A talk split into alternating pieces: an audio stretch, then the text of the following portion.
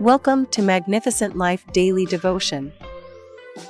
Our today's topic says, praying as we ought to.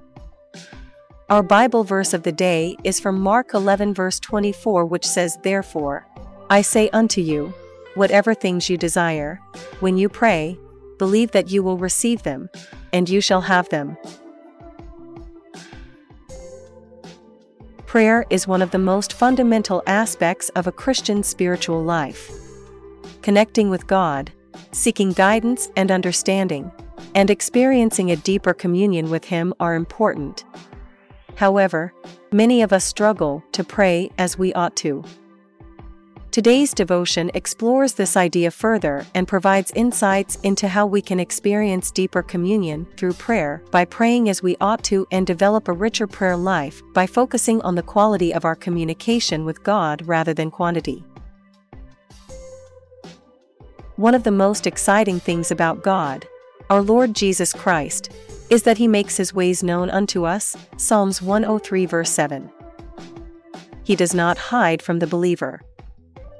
That is why Jesus said to His disciples, "Blessed are your eyes, because they see, it is given unto you to know the mystery of the kingdom of God," Matthew thirteen verse sixteen, Luke ten verse twenty-three, and Mark four verse eleven. Mark eleven verse twenty-four is one of the few places where Jesus directly likens His action to how God works. Mark eleven verse twenty-two says, "And Jesus answering said unto them, Have faith in God. Better put, have the faith of God, or the God kind of faith." I.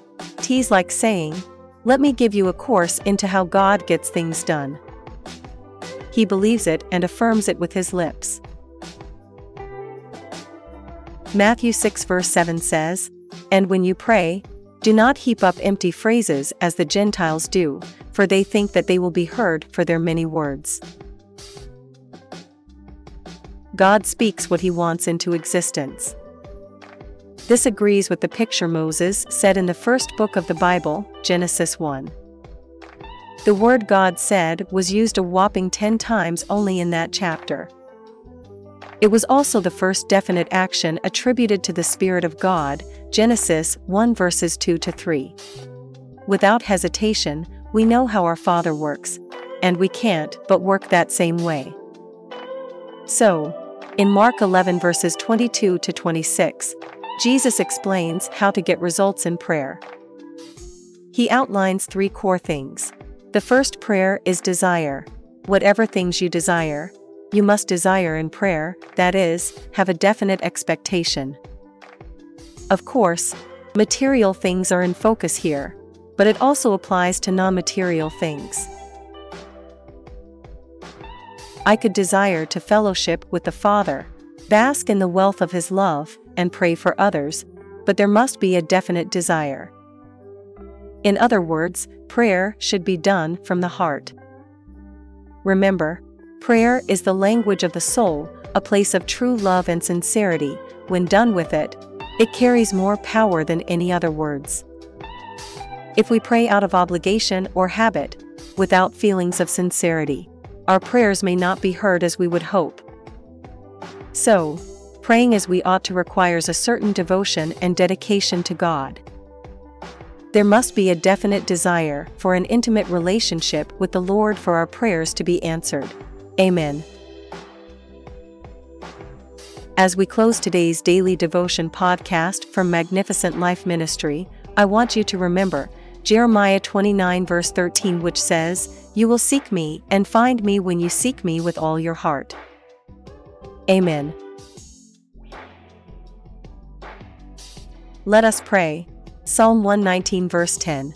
"O Lord, with my whole heart I seek you, let me not wander from your commandments," in Jesus' name. Amen. Thank you for listening to today's daily devotion from Magnificent Life Ministries.